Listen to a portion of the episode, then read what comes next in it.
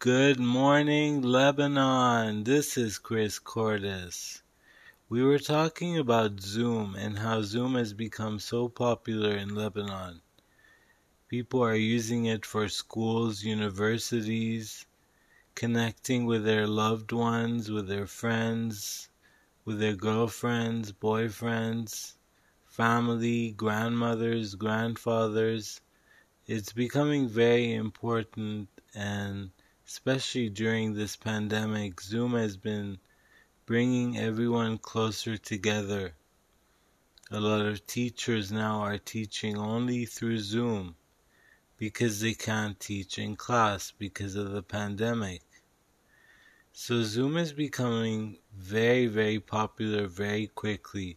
It's the new generation of Skype and it's more professional and it's it's so much clearer than Skype. So I've tried Zoom with my family when they were in Dubai and it was very clear and the quality was crisp and good, the sound and I really enjoyed it. It was a very good experience. The only thing that I don't like about it is that you have to send an invitation every time.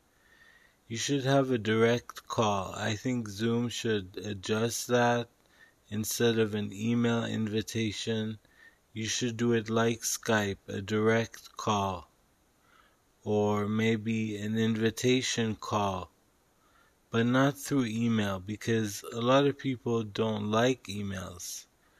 Especially even now in this generation, a lot of people do not use emails, they do not like it.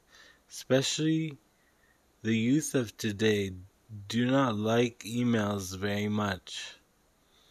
So it would be best if we could if we could do Zoom straight away through call to call like Skype and watch and talk to each other normally like we would do in WhatsApp.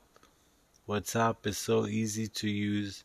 You just press call, video, and it works. So it's very interesting. It's fun. It's exciting. We feel like we're closer together and that we are all one when we when we're in Zoom together. So that's something interesting and exciting, especially if we didn't have Zoom or WhatsApp. It would be very uh, sad and so you know very depressing during this pandemic. We'll be back after the break.